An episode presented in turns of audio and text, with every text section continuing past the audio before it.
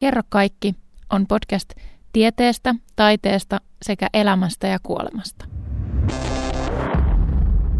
Moikka, mä olen Tiina. Tänään mulla oli vieraana ihana Mia Moisia, joka tekee loistavaa terapiatyötä ja kirjoittaa kirjoja. Muun muassa sulle saattaa olla tuttuja semmoset kuin Toivon kirja masennuksesta ja Lupa surra.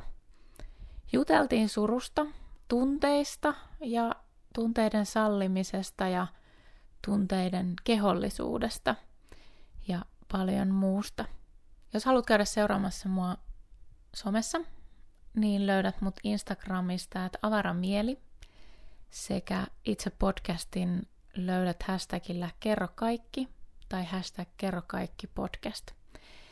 Lisää myös toi hashtagi tai tägää mut messiin, jos jaat podcastia sun somessa Instagramissa esimerkiksi, jotta mäkin näkisin, mitä sä olet kommentoinut tai jakanut.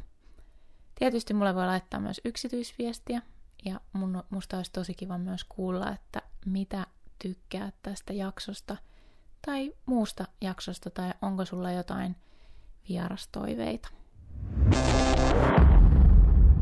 Mia Moisio on nimeltäni ja on helsinkiläinen terapeutti. Mä oon aikaisemmalta ammatiltani yliopisto-opettaja. Mä oon opettanut sielunhoidon taitoja tuleville teologiamaistereille ja olen siinä, siinä samassa työssä niin tehnyt myös tutkijan töitä vähän vähemmän ja kuitenkin sitä ei puolikas väitöskirja lepäilee tota niin, tiedostoissa ehkä jossain kohtaa sitten saattelen sitä loppuun, mutta joka tapauksessa niin on, on tota niin, ää, aika monenlaisia mutkia kautta tullut tähän omaan työhöni, mitä mä oon nyt viisi vuotta tehnyt.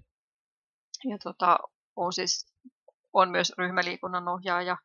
Mulla tämmöiset fyysiset asiat kiinnostaa, liikunta kiinnostaa, ravitsemus kiinnostaa. Tällä hetkellä käy myös luontaisneuvojan koulutusta, eli se on niin kuin yksi, yksi tämän mun työn juonne sitten ehkä tulevaisuudessa myös. Ja siis pariskuntien eronneiden kanssa teen paljon töitä ja sitten tunnelukkojen ja tämmöisten. Ja kirjoittelen paljon hidasta elämää sivustolle ja rakkauden roihu sivustolle blogitekstejä ja sitten näitä kirjoja.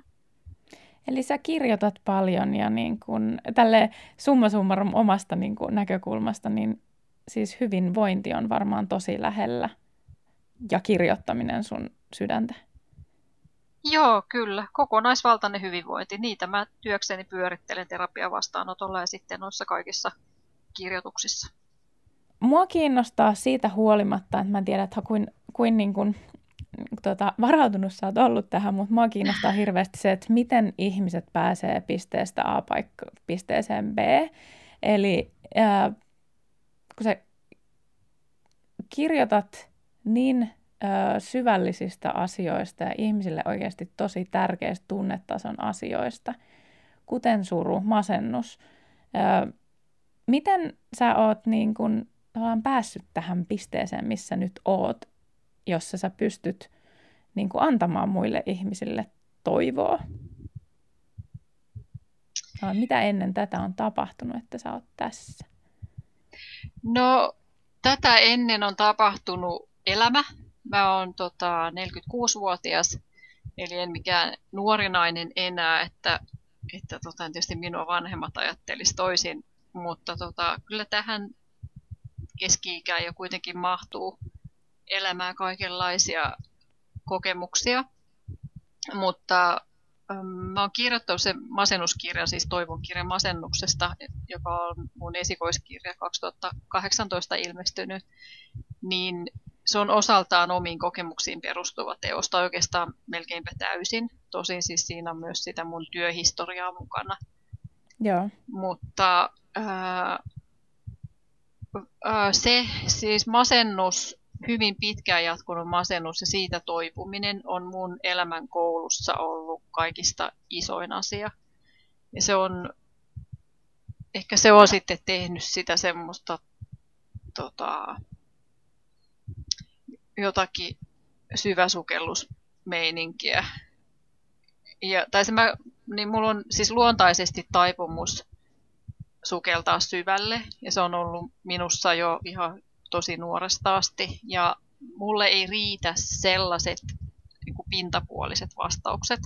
Ja mun täytyy aina mennä tosi syvälle, että mä ymmärrän sen ihan oikeasti oikeasti, että mistä on kysymys. Ja miksi kysymys on semmoinen mua jotenkin piinaava kysymys kaiken aikaa.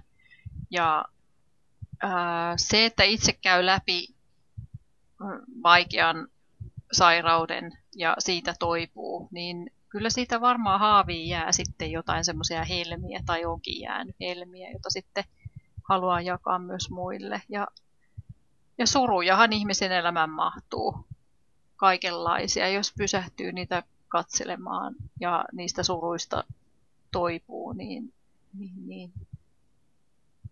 ehkä siinä on se oma kokemus. Ja sitten se, että mä kuulen työkseni myös muiden kokemuksia, ne menee koko ajan mulla yhteen. Ja sitten mä oon lukenut myös aiheista paljon, että ja mä oon erityisherkkä, katselen maailmaa erityisherkän ihmisen silmälaseilla, oli koko ajan semmoinen pikku analyysi ja pohdiskelu päällä. Niin... Se aistiminen. Joo. Kaikilla tasoilla. Kyllä. Mä pystyn niin paljon samaistumaan tuohon miksi sanaan. Joo. Sen takia, koska musta tuntuu, että mä, mun niin kun pää toimii just sillä tavalla, että miksi, just se yksi syy, miksi mä teen esimerkiksi tätä podcastia, on se, että mä haluan tietää lisää, mä haluan tietää, miten asiat toimii, mä haluan myös niin kuin hämmästellä sitä ihmisen tietoa, mitä jollain toisella on. Joo. Ja oppia siitä ja olla just nimenomaan kysymässä, että miksi, mitä tapahtuu, mitkä nämä on nämä kaikki mahdolliset näkökulmat ja niin kuin kaikki tämä on vaan super, super kiinnostavaa. Mm, sepä se. Ja sit voi oppia niin paljon. Mm, niin on. Mutta toi on mielenkiintoinen toi masennusasiakin, vaikka nyt siihen ei välttämättä upota silleen sen tarkemmin, mutta siis silleen kiinnostavaa, että mäkin olen joskus miettinyt sitä, että, että täytyy käydä tavallaan jotenkin tosi syvällä tai niin kuin, niin kuin syvällä itsessään, mm. jotta tulee joku käännekohta ehkä niin kuin omaan ajatteluun ja asenteeseen ja niin kuin ehkä niin kaikkeen. Että sitä ei välttämättä tapahtuisi, jos ei tapahtuisi jotain ikään kuin tosi, tosi, tosi vaikeaa. Mm, kyllä sen uh, on huomannut, että isolla osalla ihmisistä, jotka vaikkapa lähtee auttajan tielle tai auttajan polulle, niin, niin, niin ja, tai siis yleensäkin ihmiset, jotka jotenkin syväluotaan, niin kyllä he hirveän useasti on käynyt just joku rankan, rankan vaiheen itsensä kanssa. Aivan. Miten tota, kun just tuossa alussa sanoinkin ehkä siitä, että kun suru jotenkin koetaan niin kuin negatiiviset tunteet ja nyt etenkin nyt tämä suru, mm. jotenkin niin kuin tabuna ja semmoisena, että sitten ei niin kuin puhuta ja sitten se, että jos joku itkee, niin kai sitä yritetään peitellä ja sitten, niin kuin, että älä nyt itke ja se niin kuin koetaan heikkoutena ja jotenkin tommosen asiana, niin miten sä niin kuin sun työssä kohtaat sitä, että kuinka paljon ihmiset on niin kuin sen surun kanssa jotenkin lukossa tai häpeä sitä tai niin kuin, kuinka paljon sä kohtaat sitä, niin kuin sitä tabua vai tullaanko sulle sitten helpommin kertomaan niin kuin, ja avautumaan ja itkemään ja niin kuin, olemaan sitä, mitä on? No, mä ajattelin, että mun työn peruslähtökohta terapeuttina, kuuntelijana on se, että et tuota, niin ihminen vähän niin kuin ää, avaisi sitä henkistä vetoketjua tai sieluvetoketjua, semmoisena mä sitä sanon, että avaisi sitä omaa sieluvetoketjua niin, että uskaltaisi vähän niin kuin lähteä laajentumaan sisältä päin. Ja mitä enemmän ihminen uskaltautuu avaamaan itseään ja olemaan omien tunteidensa ja asioidensa äärellä täysin rehellisesti ja, ja uskaltaa katsoa asioita, niin silloin, silloin ollaan niin kuin aika oikeiden asioiden äärellä.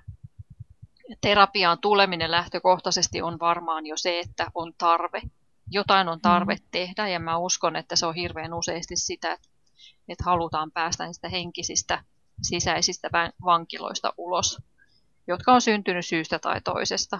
Ja ää, totta ihmeessä luottamuksen lisääntyessä terapiasuhteessa kysymys on kuitenkin luottamukseen asettautumisesta. niin silloin kun on luottamus ja turvallinen olo ihmisellä, niin silloin ne vaikeatkin tunteet saa, saa tulla. Kyllä mulla monesti sanotaan, kun se on, se on, mulla on semmoinen, niin kuin, mä oon sanonut, se on taikasohva, se mun sohva, mihin tullaan, että se itkuhana niin kuin aukeaa aika helposti siinä. Ja asiakkaat hirveän useasti sanoo, että miksi mä rupean aina itkettää heti, kun mä tuun tähän huoneeseen. Ja, tota, tota, tota, ja moni sanoo, että voi että kun mä nyt kun mä päätin, että kun mä tuun, nyt mä en itke enää, nyt mä en itke yhtään, tänään mä en itke yhtään, että mä kerron sulle vain iloisia asioita. Et tietenkin meillä on siis myös tarve, siinä mä aina herään siihen, että on tarve niin kuin näyttää se, että kyllä mä osaan olla iloinenkin ja kyllä, että tämä ei ole niin kuin koko totuus minusta, että mulla on aina paha olla tai jotain, että se, se on niin kuin, se on aina semmoista liikuttavaa jotenkin, että sitten kun se itku tulee, vähän semmoinen pettymyskin ihmisellä itsellään saattaa olla itsensä suhteen, että vitsi, taas itkeä, mulla on taas vaan paha olla. Ja, kun se on tosi tärkeää, että on paikka, mistä saa sit olla. Tuosta tulee mieleen, sä kirjoitit tuossa kirjassa tosi nätisti jotenkin siitä, että kun on erilaista itkua ja että se itku on tosi hoitavaa ja jotenkin niin kuin se, että kun ihmiset usein kokee sen, että se on aina niin kuin negatiivinen asia itkeä tai niin kuin, jotenkin niin kuin unohdetaan se, että kuinka niin kuin helpottunut olo, vaikka olisi kuin väsynyt ja turvannut sen mm. jälkeen, kun sä oot itkenyt, niin sulla on henkisesti oikeasti helpottunut olo, kun sä oot saanut itkeä. Mm. Ja musta on ihana, että sä tuot sen siinä esiin, koska siis ehkä se just on vähän niin kuin, no tietysti kirjan nimikin jotenkin, että toi lupa surra, niin tuo esiin just sitä, että hei, että sä saat itkeä ja se on itse asiassa niin kuin hyvä juttu, että se ei ole vaan niin kuin huono juttu, että se ei tarkoita sitä, että sä oot vaan niin kuin rikki. Joo, ei, ja harvoin ihminen on ihan rikki. Se mm. on musta jotenkin hassu niin kuin ajatuskin se, että ihminen on hajalla tai rikki tai ihan palasina tai murskana tai mitä sitä käytetään kauhean paljon. Ei se tarkoita se, että itkee, niin se, että hajoaa tai menee kappaleiksi, vaan se on enemmänkin semmoinen eheyttävä liima, mutta kyllä monesti sanotaan tietysti mullekin, että, että itkuissa on siis sen, tai sen sanoo moni, että se mua itketti silloin sillä mutta siinä ei ollut kyllä yhtään mitään semmoista eheyttävää, että se ei tuntunut siltä. Mutta sitten on myös mm. eheyttävää itkua ja sitä niin kuin on mun mielestä paljon enemmän sitä eheyttävää itkua. Siinä semmoisessa ei-helpottavassa itkussa on, sit, siinä on sitoutuneena sitten jotain semmoista, mitä pitää katella vähän tarkemmin. Aivan miten se sitten niinku, tavallaan, miten semmoista asiaa voisi niinku lähestyä, että jos se on sitä itkua, mitä sä et niinku, haluut tai että sua ahistaa se itku, ajatus siitä itkusta tai niinku se, että sen jälkeen se ei ole tunnu hyvälle, niin miten tuommoista voi niinku, yrittää lähestyä? Itsessäänkö? Niin. Joskus itsensä äärellä on vaikea saada kiinni, tai hirveän useastikin on niin, että on vaikea itse saada kiinni siitä, mistä on kysymys. Mulla ensimmäisenä intuitiivisesti tulee mieleen se, että jos itku ei yhtään helpota, niin siihen jää joku semmoinen ratkaisematon asia, mikä ei helpotu sillä itkemisellä. Et joskus tarvitaan tiukkaa päätöksentekoa esimerkiksi oman elämän ö, olosuhteiden suhteen. Mm. Että se, jos siinä on sellaista epätoivoa ja en osaa tehdä päätöstä, en pysty tekemään päätöstä. Tai sitten se itku on jotain semmoista, missä on sitä sisä, sisäisen lapsen äärellä olemista. Sy, jotain syvää, hyvin syvää psyykkistä juttua, mikä kumpuaa useasti lapsuudesta tai nuoruudesta, niin silloin sitä on vaikea ikään kuin yksin ratkaista. Ja jos tämmöistä itkua on paljon, että on ahdistunut ja paha olo vaan sen itkun äärellä, niin melkein kehottaisi, että kannattaa mennä juttelemaan jonkun kanssa. Niin, että aina ammattilaisen. ammattilaisen kanssa, joka osaa aina katsoa ulkopuolelta. Et se on jännä, että se, sen näkee hirveän useasti ulkopuolelta paljon paljon selvemmin kuin sitten niin kuin itsestään sisältä. Se on myös minussa itsessä sama asia, että mun on vaikea joskus tavoittaa, että mistä on kysymys ja joku toinen voisi nähdä sen ihan selvästi. Koska on niin lähellä. Sepä on niin se. lähellä itseään kun asiat on silmien välissä, omien silmien välissä, niin niitä ei voi nähdä. Niin, se, se just näin, kyllä. Haluatko ihan lyhyesti kertoa, että mikä on sisäinen lapsi? Sisäinen lapsi on ää, jos ajattelee, jos mä puhun nyt tunnellukkoterapiamaailman kautta, niin meissä on Joo. ikään kuin semmoinen kolmio sisällä. Meissä on sisäistetty vanhempi, joka on meidän sisäinen ääni käytännössä. Tai yliminäksikin sitä sanotaan joissakin, joissakin tota niin, Eikö se ole se, joka puhuu aina rumasti? Se, pu, joo, se voi puhua rumasti. Useasti se on ankaraa, varsinkin jos ihminen voi mm. huonosti, niin se sisäinen puhe on hyvin ankaraa. Tosin se voi olla myös, kyllähän siinä on se, vanhemmat on puhunut meille myös kauniisti, että kyllähän Totta. siinä on niin kuin monenlaisia sävyjä sillä äänellä, mutta se mikä meidät saa voimaan huonosti on se ankara sisäinen ja haavoittava puhe. Mm. Ja sillä on useasti isän tai äidin ääni. Ja ää, sisäistetty vanhempi on yksi osa meissä.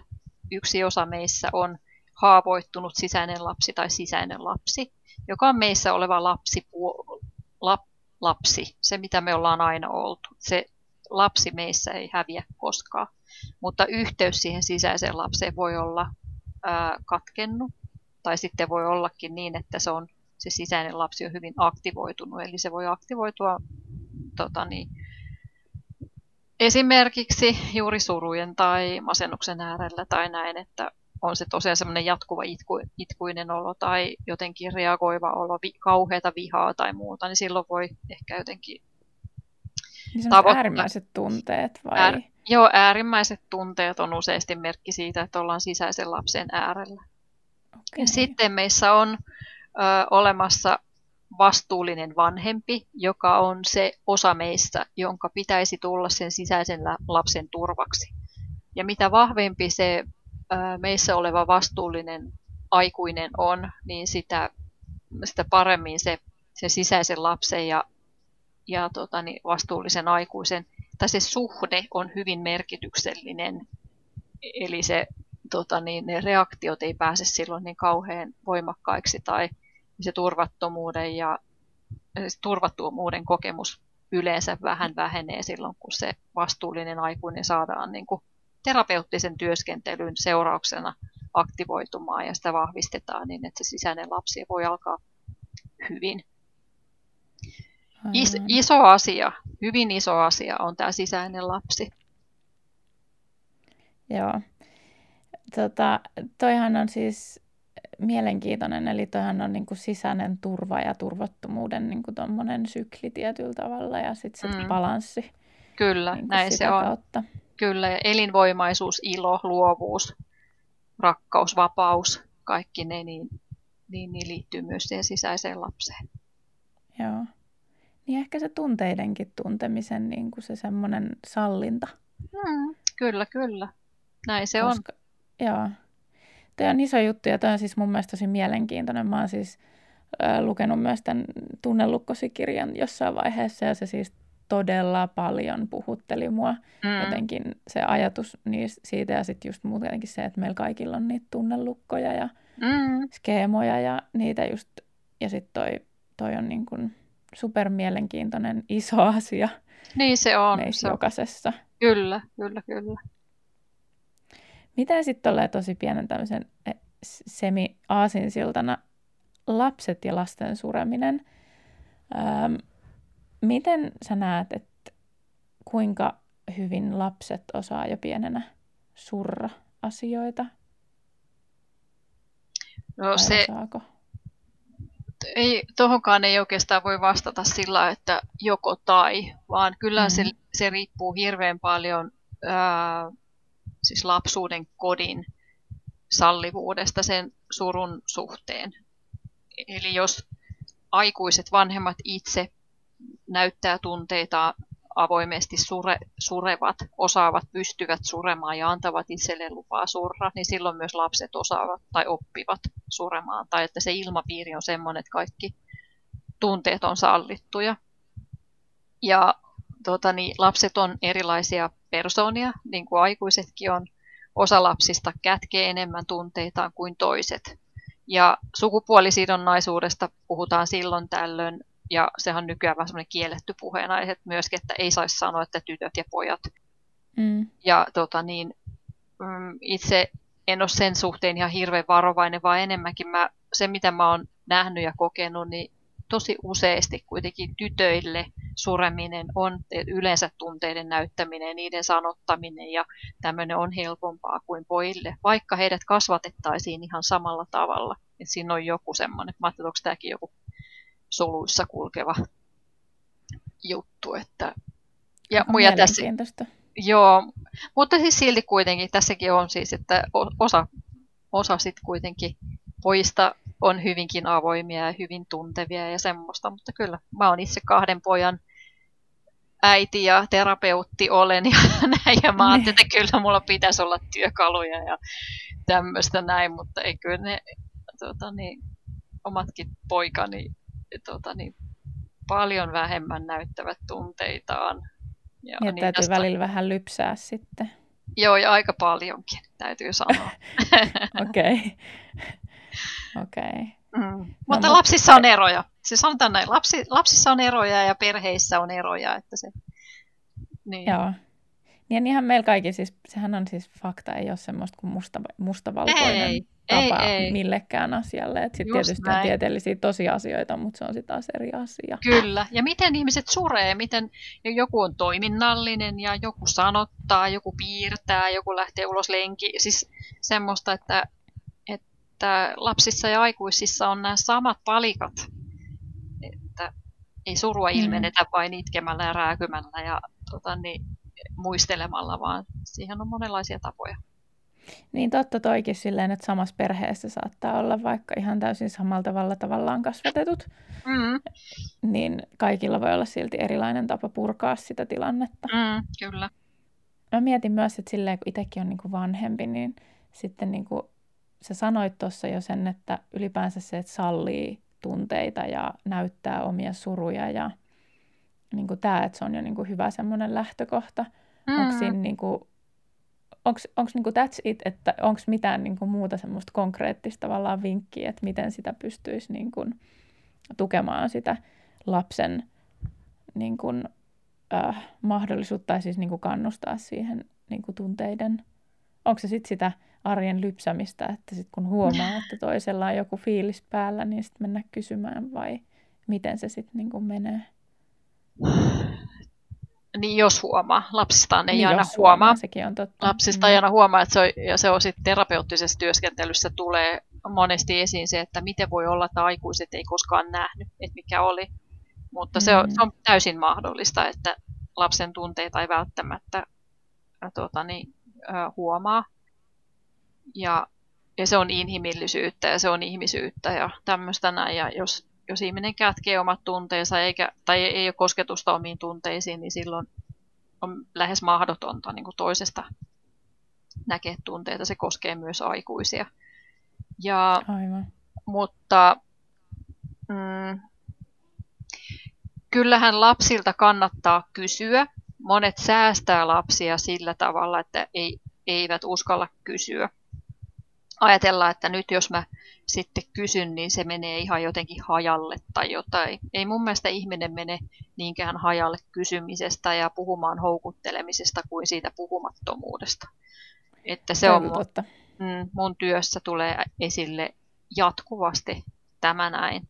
Puhumattomuus satuttaa paljon enemmän kuin puhuminen, mutta sitten siinä täytyy olla tietysti myös taitoa siinä puhumisessa ja aina lapsen tasoisesti, ikätasoon, tota niin, sopivalla tavalla ja, ja tota niin, muutenkin sen lapsen persoonan sopivalla tavalla niitä asioita kannattaa lähestyä.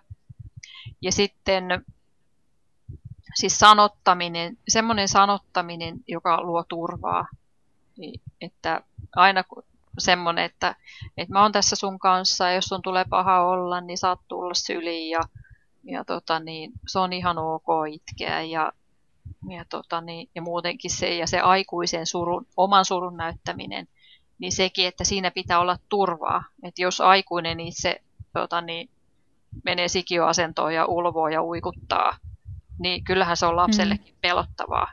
Et, että just se, että se turva säilyy, niin se on kaikista tärkeä miten tuommoista sitten voi tavallaan, että koska se joskus voi tulla se päivä, että sä oikeasti aikuisena, tu, niin sanottuna turvallisena ihmisenä, niin kuin makaat siellä lattialla ja itket ja huudat ja oot niin kuin heikko, mm. niin miten sitä pystyy sanottaa sille lapselle vaikka jälkikäteen, että se turva tavallaan niin kuin palautuu?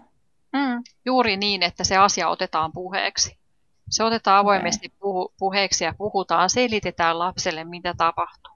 Ja se, että vaikka toi näytti kamalalta, niin silti mä oon ihan ok ja tästä mä selviän tästä ja aikuiset hoitaa asiat, älä ole huolissasi ja kaikki on hyvin ja tämmöistä näin, niin kyllä se sitä turvaa luo. Mutta jos on tilanteita, joissa, joissa on turvattomuutta lapselle ja sitä toistuu koko ajan, niin se luo turvattomuutta ja päinvastoin. Mm. Että jos asioita selitetään aina, kun niitä on tapahtunut, niin silloin se mahdollistaa sen sisäisen turvan säilymisen lapsella. Aivan, aivan. Eli just se, että nöyrtyy aikuisena puhumaan siitä tilanteesta oikeasti, että mitä kävi, kävi miltä se tuntui itsestä ja mm. kysyä siltä lapselta, miltä se susta tuntui, jos se osaa sitä sanottaa. Just tai näin. sanottaa Juh. sen lapsen puolesta sitä tilannetta tai Kyllä. jotain. Joo. Joo, koska toi on jännä, kun siis mun isä kuoli 2018 ja se, se kyseinen syksy oli muutenkin aika semmoinen, no, rankka. Mm. Niin tota, sen jälkeen mä kyselin aina välillä niin kun, mun tytöltä sitä, että niin kun, miltä se on niin kun, tuntunut tai niin kun, yritin niin kun, jutella siitä asiasta sen kanssa. Mm. Niin se oikeastaan sulkeutui kokonaan. Mutta sitten käytiin sitten perheneuvolassa siitä juttelemasta, joka oli myös tosi helpottavaa siinä mielessä, että se pääsi juttelemaan sitten jollekin muulle kuin muulle mm. tai isälleen. Niin se sanoi just, että siitä oli helpompi puhua jollekin toiselle, vaikka mm. sitten se terapeutti osasi myös jutella siitä niin kuin vertauskuvallisemmin jotenkin eri tasoilla. Mm. Hän on siis ollut silloin kahdeksan itse asiassa. Joo. Eli aika nuori, niin mun tyttö myöhemmin totesi, tai on niin kuin sanonut mulle, että hän ei niin kuin halunnut jutella siitä mulle, eikä vissi vieläkään ihan hirveästi sen takia, että se halusi suojella mua. Joo, mä arvasin, että se on toi.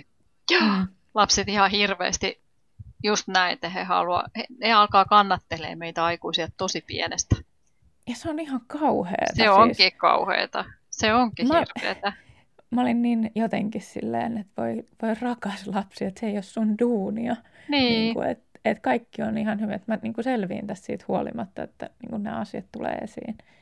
Kyllä. Mutta Joo, siis, mutta siis toi niin kuin lähinnä niin kuin vinkkinä kaikille se, että onneksi on olemassa asioita kuin perheneuvola. Mm. Sinne voi ottaa yhteyttä, jos on jotain tuommoisia asioita, mitä ei pysty itse käsittelemään. Se, mm. saa niin paljon apua. Kyllä. Joo. Kyllähän se, että jokainen tietää aikuinenkin, että on helpompi ehkä puhua jollekin perheen ulkopuoliselle kuin sitten just niille omille perheenjäsenille. Toi on niin totta. Niin, sen takia terapiossa käydään, kun on helpompi mm. puhua kodin ulkopuolella. Joo, ja pureskella se asia jonkun toisen asia, ihmisen kanssa mm. ennen kuin sen ehkä kertoo omalle perheelleen tai Niin kuin ottaa esiin, kun sen on ehtinyt itse niin kuin jotenkin mm, prosessoida. Käsitellä. Kyllä. Mm. Joo, toi on mielenkiintoista, siis supermielenkiintoista ja siis niin sydäntä särkevää niin kuin lasten kannalta, mutta mm. sitä ei niin kuin välttämättä hiffaa. Mm. Että oikeasti se alkaa niin kuin noin nuoresta asti jo Kyllä. pohtimaan, että miten hän voi pitää omista vanhemmistaan huolta. Ja ihan mm. taho, tahattomasti kuitenkin. Niin, kyllä, kyllä. Niin ja tuosta vielä lasten surusta tulee mieleen sekin, että äh, joskus me halutaan heti tietää aikuisina, että miltä lapsesta tuntuu. Ihan mm. niin kuin aikuisetkin, niin kyllä lapset tarvitsevat juuri tätä muhitteluaikaa. Ja sitten ne saattaakin yllättää yhtäkkiä jonkun ne touhua jotain, piirtää, tekee läksyjä, jotain. Sitten saattaa yhtäkkiä heittää sieltä jonkun helmen sillä, että ei osaa itse varautua yhtään. Että no niin, tuolta se nyt tuli, mitä mä oon sieltä yrittänyt niin kuin kaivaa esiin. Kyllä, ja siinä välissä voi mennä vaikka puoli vuotta. Kyllä, just näin. Joo, toi on kyllä, joo, ja siis se on jotenkin myös niin liikuttavaa siis ylipäänsä se, että miten fiksuja siis lapset on, kuin millaisia asioita ne näkee, aistii. Mm. Ihan sama, vaikka sä kuin yrität niin kuin olla silleen, että ei tässä mitään, niin kyllä ne sen aistii. Niin, niinpä. Et mitä enemmän yrität esittää, niin sitä enemmän ne on silleen korvat pystyssä, että anteeksi, tässä tapahtuu nyt jotain. Näin se menee. Muistaa vaan omaa lapsuutta, niin sitähän se oli. Aina tiesi, niin, no mitä joo, tapahtuu. Totta. totta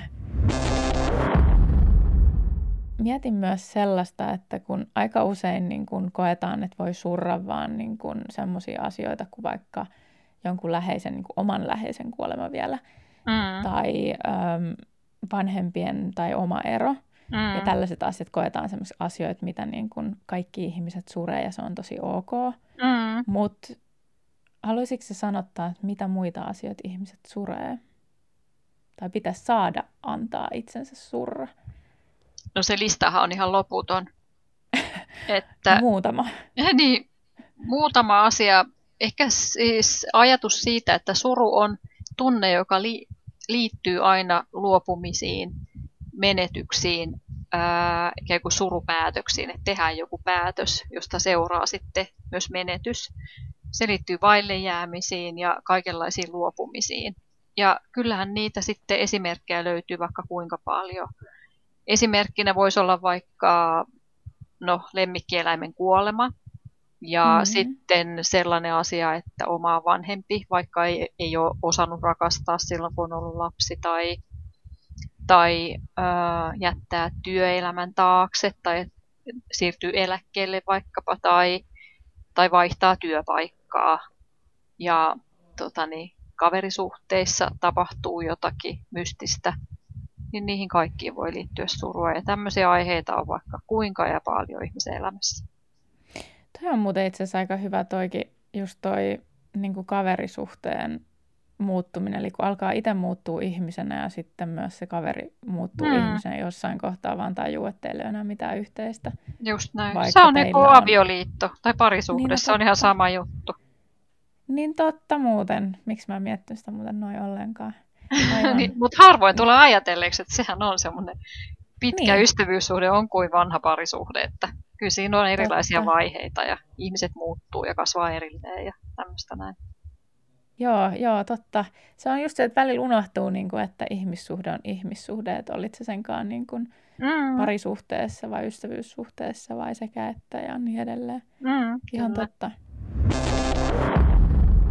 Mä haluan vähän puhua tuosta kehollisuudesta ja siitä, miten niin kuin tunteet ja keho ja niin kuin se mielikeho-yhteydestä. Mm-mm. Öö, miten sä koet, että kuinka tietoisia ihmiset, kenen kanssa olet vaikka työskennellyt tai ketä sä oot kohdannut, niin on siitä jotenkin, että kuinka kehollisia tunteet on? Tai että ne on niin kuin omassa synergiassaan niin kuin tietyllä tavalla, että kun ö, tieteellisestikin on tutkittu oikeasti se, että missä päin kehoa eri tunteet tuntuu, mm. ja ne tuntuu niin kuin ympäri maailmaa eri kulttuuri-ihmisellä ihan samalla tavalla. Mm. Ja niin kuin mielikehoyhteys on, niin kuin, siitä on nyt puhuttu totta kai enemmän ja enemmän niin kuin nykypäivänä, joka on tosi hienoa, kun jossain vaiheessa on ollut niin kuin mieli ja keho täysin kahtena eri mm. asiana jotka ei liity toisiinsa millään tavalla. Mm. Mutta niin kun, oot sä huomannut siis itse silleen sun kokemuspohjalla sitä, että kuin paljon ihmiset yllättyy siitä yhteydestä tai niin kuin ei aisti tai ymmärrä sitä yhteyttä? Joo, toki. Tosi paljon. Öö, tämä on kyllä niin iso, tämä on tosi iso teema ja tämä on tosi kanssa muakin ihan vähän kiinnostaa mua kyllä aina, aina ihan hirveän paljon. Tota, ihmiset tavallaan tietää sen yhteyden, keho- ja mielen yhteyden tavallaan. Meillä puhutaan psykosomatiikasta, niin kuin lääketieteessä ja, ja muutenkin, mutta se ei ihan hirveästi kerro vielä mitään, että, että, että ja mun mielestä se kehomieliyhteys on paljon laajempi ja se on paljon syvempi kuin pelkkä psykosomatiikka. Eli, eli tota, se on ihan päivän selvää itselle tänä päivänä ja monelle muullekin se, että keho ja mieli ne, ne on jatkuvassa vuorovaikutuksessa keskenään. Ja meidän keho on se, joka reagoi aina ensimmäisenä asioihin ja mieli seuraa perässä. Mutta se tapahtuu myös niin toisinpäin. Että ää, ihmiset, joita mä tapaan, niin o, ne osaa hirveän, siis ihminen ilmentää sitä omaa kehollisuuttaan ja sekin koko ajan myös puhuessaan, että missä, mm. missä tuntuu mitäkin, että kauhean useasti jos seuraa vaikka ihmisiä, jotka puhuu, että mua ahdistaa ihan hirveän paljon, ne pitää esimerkiksi kättä jossakin niin kuin, sydämen päällä tai rintakehän päällä, tai sitten puhutaan, että kuristaa kurkkua ja aina sattuu mahaa ja kun on tämmöinen tunne vaikka, niin sattuu mahaan tai jotain, että me tavallaan niin kuin tiedetään se. Mutta mun työn lähtö, yksi lähtökohta on se, että ihminen alkaa tunnistaa sitä yhteyttä. Ja että se, sitä, niin kuin, sitä täytyy nostaa tietoisuuteen. Toimiiko se sulla niin kuin sen mindfulnessin kautta vai onko sulla jotain muita työkaluja, että miten se ihminen löytää tavallaan se yhteyden uudelleen? Mindfulness on ihan hirveän hyvä menetelmä. Se on tosi tosi hyvä ja mä huomaan sen, että ne minun asiakkaat, jotka mindfulness harjoittamisen on ottanut tosissaan, jotka harjoittaa 5-6 kertaa viikossa esimerkiksi kehomeditaatiota, mikä on mulla semmoinen äänite, mitä mä aina mun asiakkaille annan tota, niin, käyttöön, niin heillä ihan selkeästi se tota, niin, ää, keho ja mieli alkaa mennä yhteen ja, se, ja tota, niin, omien tunteiden tunnistaminen helpottuu ja tämä tämä kaikki, mikä tämmöiseen mindfulness-läsnäolon maailmaan ja tunteiden kohtaamiseen ja tunnistamiseen tämmöiseen liittyy, se on heillä aivan eri tasolla kuin niillä, jotka eivät harjoita. Aivan. Ja että se on semmoinen työväline ja sehän tekee se, että jos mä tapaan ihmistä kerran viikossa, kaksi kertaa kuussa, kerran kuussa, ihan miten sattuu ihmisestä mm. riippuen, niin kaikki väliajat ihmiset ehkä sitten harjoittaa tätä mindfulnessia ja se näkyy aina. Sitten tietenkin se näkyy sitten aina siellä vastaanotolla, että aha, nyt ollaan menty eteenpäin ihan vaan sen harjoittamisen ansiosta. Se on siis, yksi, mikä tehostaa. Kysy vaan. Siis ihanaa, siis oikeasti, siis ihanaa, että sä pystyt tarjoamaan jonkun työkalun, minkä sä voit, voit viedä himaan sieltä, että se ei ole pelkästään se tunti Joo. tai 45 minuuttia. Joo, ja se on... sulla on jotain, mitä sä voit tehdä sen ulkopuolella. Joo, ja se terapian tarkoitus on se, että terapeutti tulee jossain kohtaa tarpeettomaksi. Totta kai.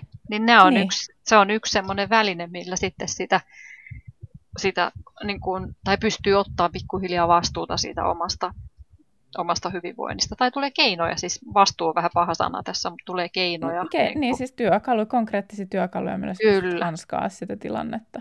Kyllä.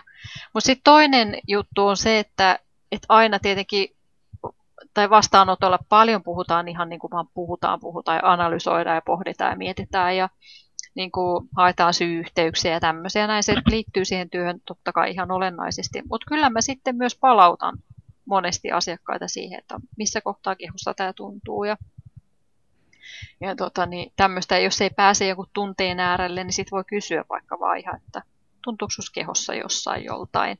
Niin ne on semmoisia polkuja. Oh. Mm.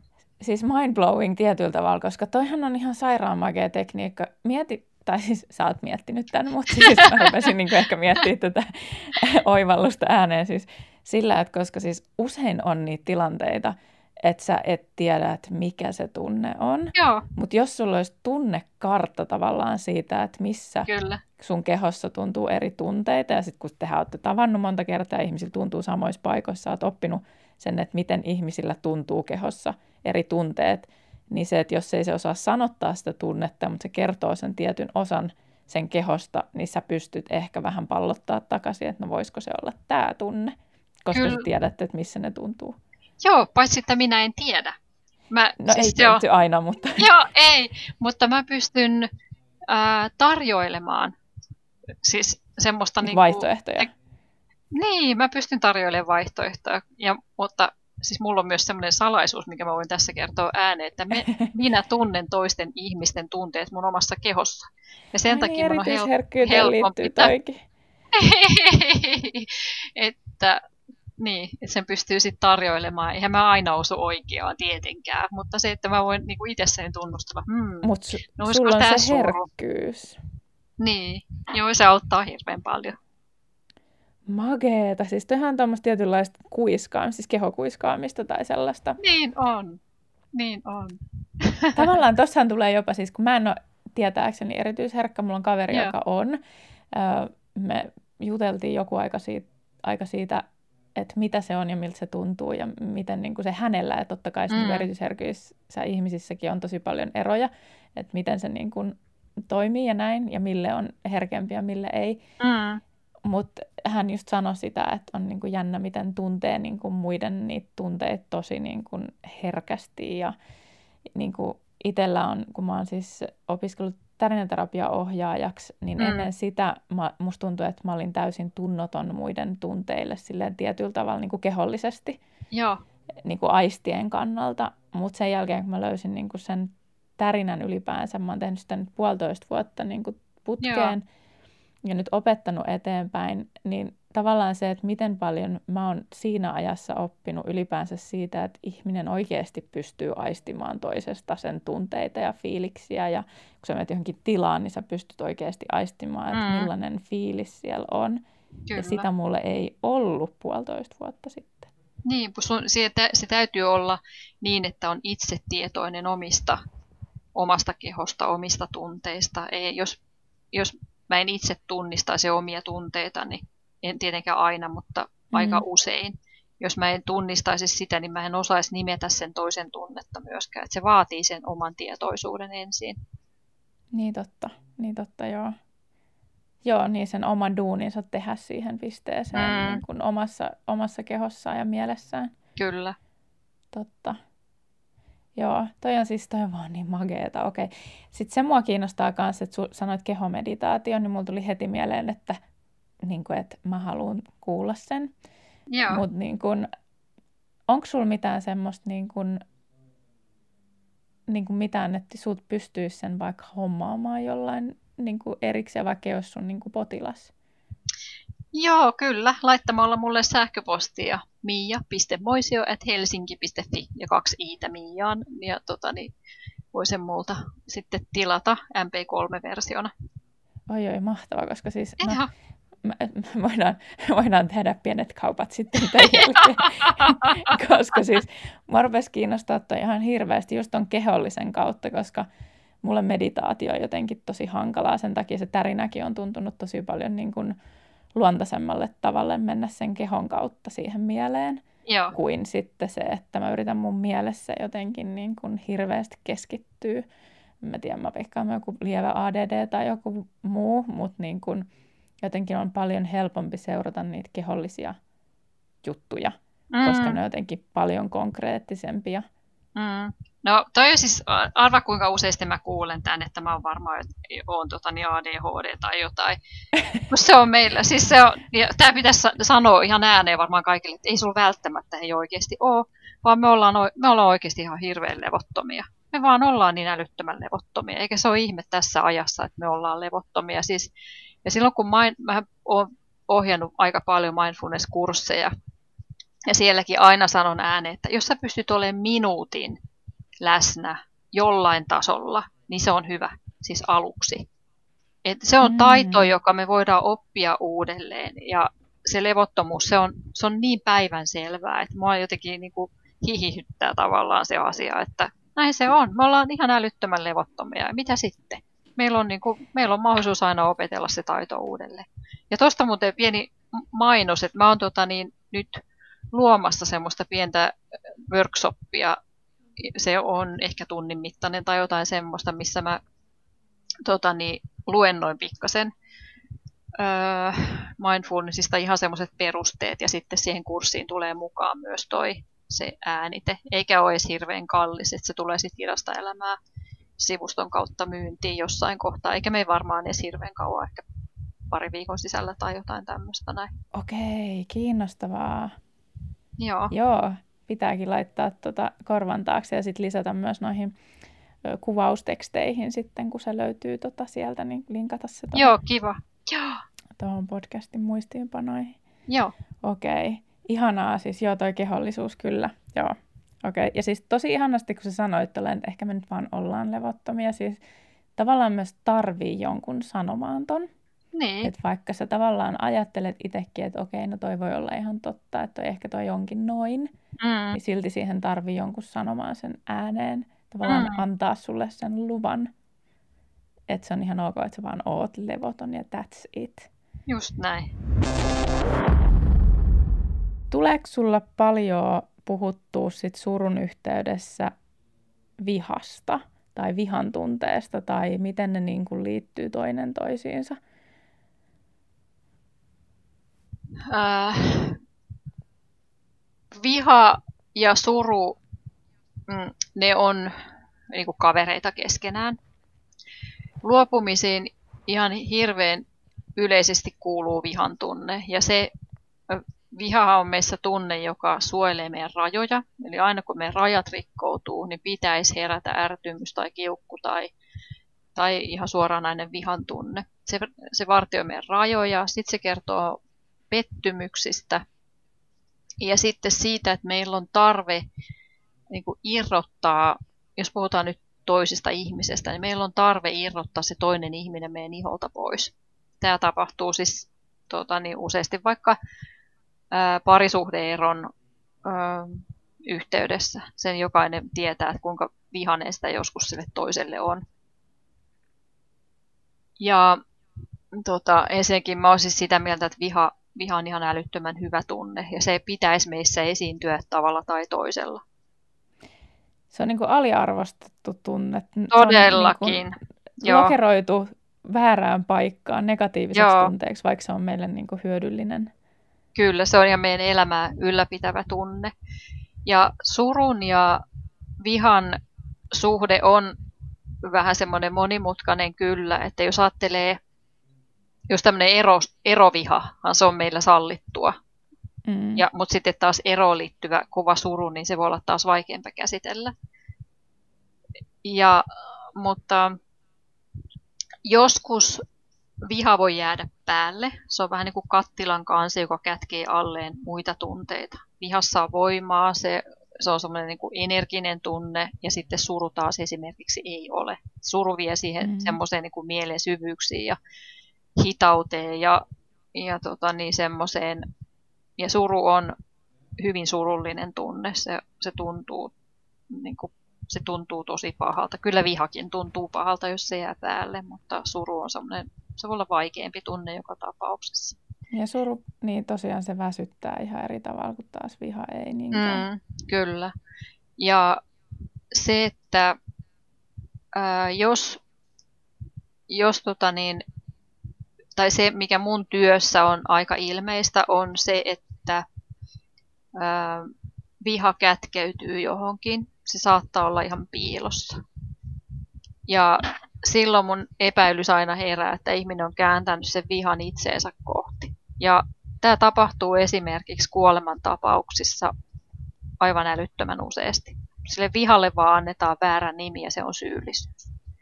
Viha, vihaa kutsutaan syyllisyydeksi. Joskus, siis syyllisyys on jotain muutakin, ilman muuta, mutta mitä enemmän mä oon sanaa syyllisyys tarkkailuja tai yrittänyt sitä miettiä, että mistä siinä on todella kysymys. Toki siitä, että on tehnyt jotain väärin, niin se herättää syyllisyyttä, mutta se on semmoinen, että jos on, syyllinen, jos on syyllisyys, niin se lähtee vähän niin kuin anteeksi antamisella pois.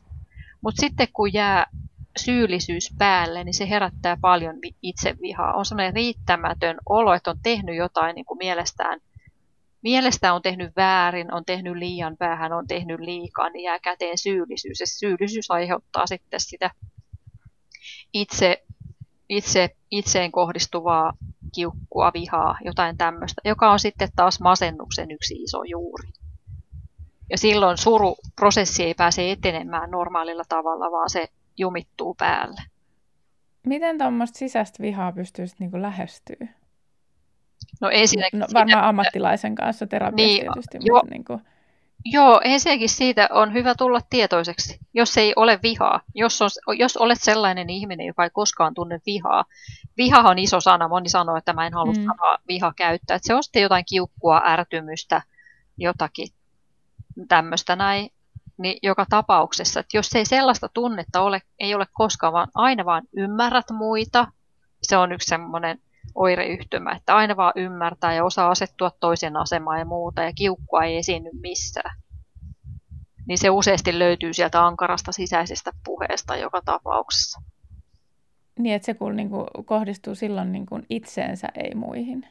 Mm, kyllä, ja, ja se, että vihan tunnehan ei sekään ole kauhean eteenpäin vievä, että sen kaataa jonkun toisen päälle, vaan se pitää käsitellä Se, se mm. vihalta voi kysyä, että mistä on kysymys, että mit, mistä tämä viha kumpuaa. Olenko pettynyt johonkin, onko joku rikkonut mun rajoja, onko menettänyt jotain niin, että yritän irrottaa sen toisen itsestäni irti.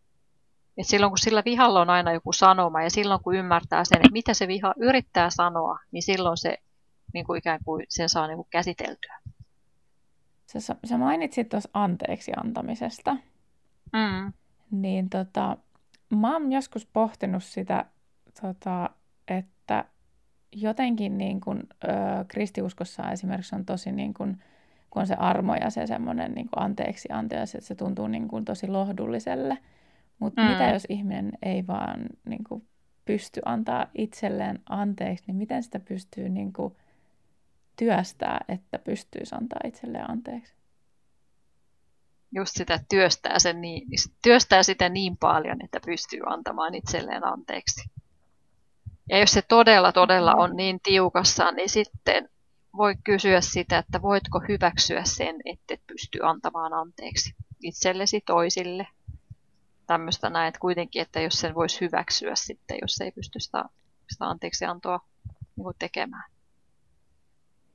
Niin aivan, toikin on itse asiassa aika iso juttu toi, niin kun, että hyväksyy vaan, että se tilanne on ja se tunne ja se kaikki on niin kuin sitä, mitä se on. Mm. Ja se kuitenkin se anteeksianto voi tulla jossain kohtaa, että senkin mahdollisuuden voi itselleen niin kuin suoda. Että mitä jos tämä jonain päivänä onkin toisin. Niin, että kasvaa tavallaan jossain kohtaa siihen, että pystyy mm. antaa anteeksi.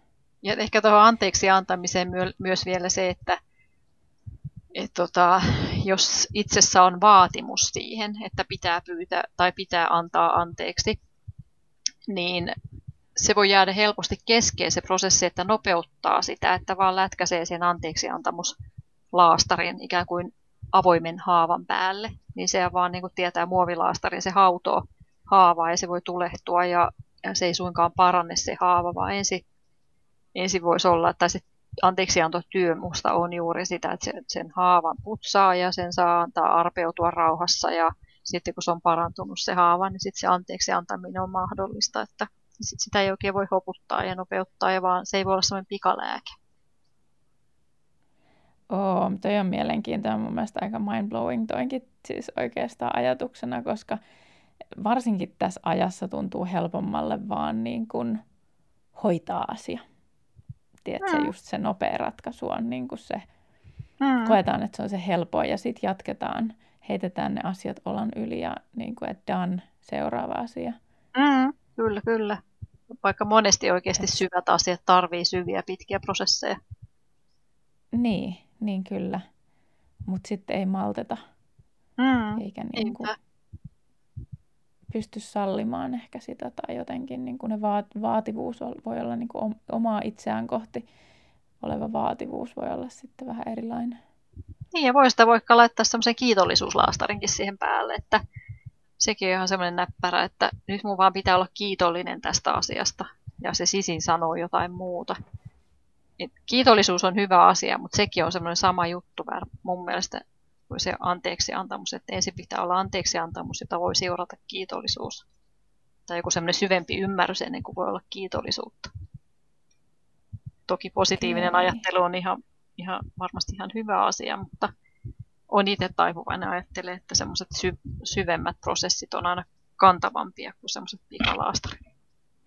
Joo, joo, joo, siis ehdottomasti mä voin sanoa kantapään kautta on kokeillut sitä pikaversioa kokeilin sitä monta monta vuotta, kunnes sitten se niin sanotusti se paise puhkesi, niin tota, Joo. voin sanoa omasta kokemuksesta ainakin, että ei toimi.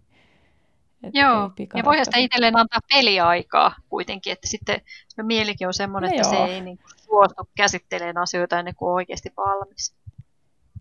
Se on totta, joo, joo ja sitten se, että sit kun oikeasti aikaa ajatella, niin yleensä sieltä sitten alkaa tulee pikkuhiljaa asia asialta ja niitä asioita, mitä on jättänyt käsittelemättä. Ja sitten se on niinku vaan oma valinta tavallaan, että miten ne ottaa vastaan.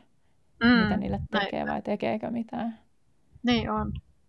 Ruvetaan pikkuhiljaa lopettelee.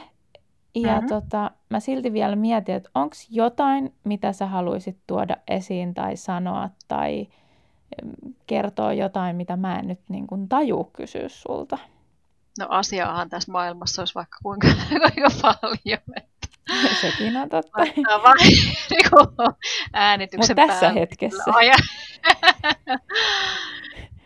Ehkä enemmänkin semmoinen, että mä oon aika ponteva näiden asioiden kanssa, kun mä näiden kanssa teen töitä ja, ja tota, niin on, ja, tota, niin, mielipiteitä kyllä löytyy ja semmoista, mutta että sinä, joka tätä keskustelua olet kuunnellut, niin ole itsellesi armollinen ja sillä niin kuin, että jostain se on aloitettava ja tota, niin me kaikki ihmiset tehdään kaikenlaisia hassutuksia ja ei osata ja ei kyetä ja kaikkea semmoista. Ja se on, niin se kuuluu olla, että, että, että perille pääsee vaan sillä, että ottaa ensimmäisen askeleen ja sitten lähtee seuraamaan jotakin polkua.